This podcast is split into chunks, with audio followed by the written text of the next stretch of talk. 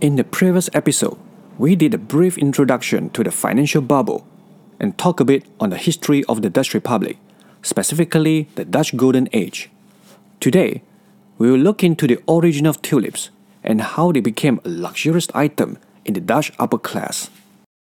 Tulips were originated from Persia and brought into the Europe in 17th centuries from the Ottoman Empire. They quickly gained interest from the Dutch upper class for its beauty and rarity, thus became a coveted luxury item. Dutch botanist Carolus Clusius is largely responsible for the beginning of cultivation of tulips in the Europe and subsequently Dutch Republic.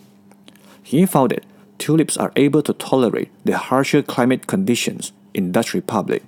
Hence, its popularity started to increase. A lot of Dutch merchants and traders began cultivating tulips in their private garden.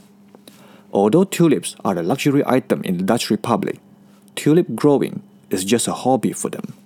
They would sell their homegrown tulips to the upper class for some side income, mostly on irregular basis. However, they are no amateurs when it comes to tulip growing. These guys knew a lot about tulips, while growing the best one is not something that could be done on a casual hobby. Tulips come in a variety of colors, and growers would cultivate them and give them various exalted names with admirals, generals, etc. Some even name it with Admiral of Admirals, General of Generals. Yep, it sounds funny. But there was one kind that was so mesmerizing the Semper Augustus, or the Everlasting Emperor. This tulip had darker colored stripes, or flames, on a lighter background. The flames on this species is not done by genetics, it is because of a virus. But then, the concept of virus doesn't even exist in 17th century. Therefore, as a tulip grower, you never know whether you'll be getting an ordinary tulip or the extremely rare flaming tulip.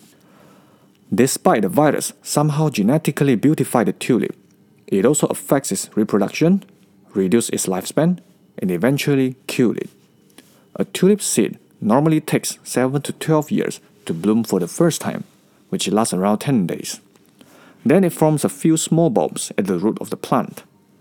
People would use this bulb for replanting, which would take 1 to 2 years for the next bloom to happen. Semper Augustus, however, could not reproduce seeds, and they produce only 1 to 2 small bulbs, or sometimes none at all. Just because of how rare the Semper Augustus is, its highest bid price could buy you a villa right beside the canal of Amsterdam. Imagine that you could buy a hilltop bungalow at the heart of Kuala Lumpur with just one tulip bulb. The Semper Augustus is owned by one crafty man. He knew that if he sold the offspring of this tulip, his customers would definitely grow more of them and subsequently sell them. He would no longer have control to the price and supply of this precious tulip. So, he did what most people would do in this kind of situation create a monopoly. He needed to ensure that he is the only person who can sell the Semper Augustus.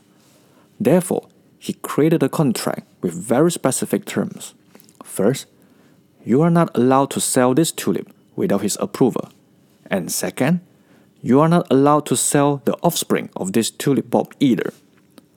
Despite some merchants not honoring the contract, which have seen other merchants filing official complaints to the Dutch authorities, most of them did. This way, he ensures that he has the most control to the supply of this tulip, and as a result, the price went up. In 1623, the price of a Semper Augustus was a thousand guilders. In two years, that price went up to 3,000 guilders. Now, you may wonder, how expensive is 3,000 guilders? A skilled Dutch carpenter would earn an average of 300 guilders per year. That means this carpenter would have to work 10 years, not spending any money on food, house, or anything, to finally be able to take all his money to a tulip trader to buy a single bulb. and that's based on the assumption that the price of Semper Augustus didn't went up further. In the next episode, we will talk about the tulip trading itself and how it developed before the eventual crash. Thank you for listening. Stay tuned for the next episode.